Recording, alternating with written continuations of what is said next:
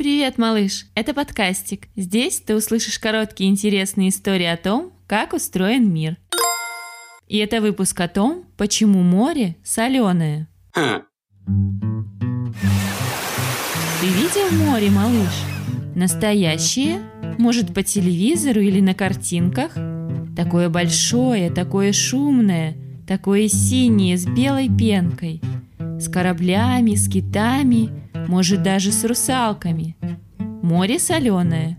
А кто его посолил? Это же получается огромный суп-рассольник с живыми рыбами? А кто его ест? Огроменный великан огроменной ложкой? И греет его в своей огроменной микроволновке?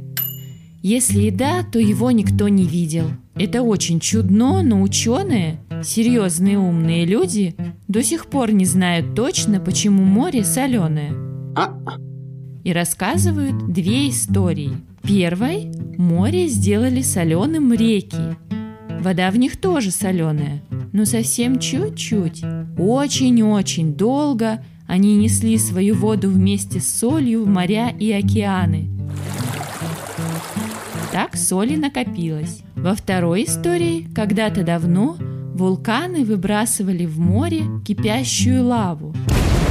Сама по себе лава кислая, но попадая в море, она смешивалась с частичками камней и скал и делала воду соленой.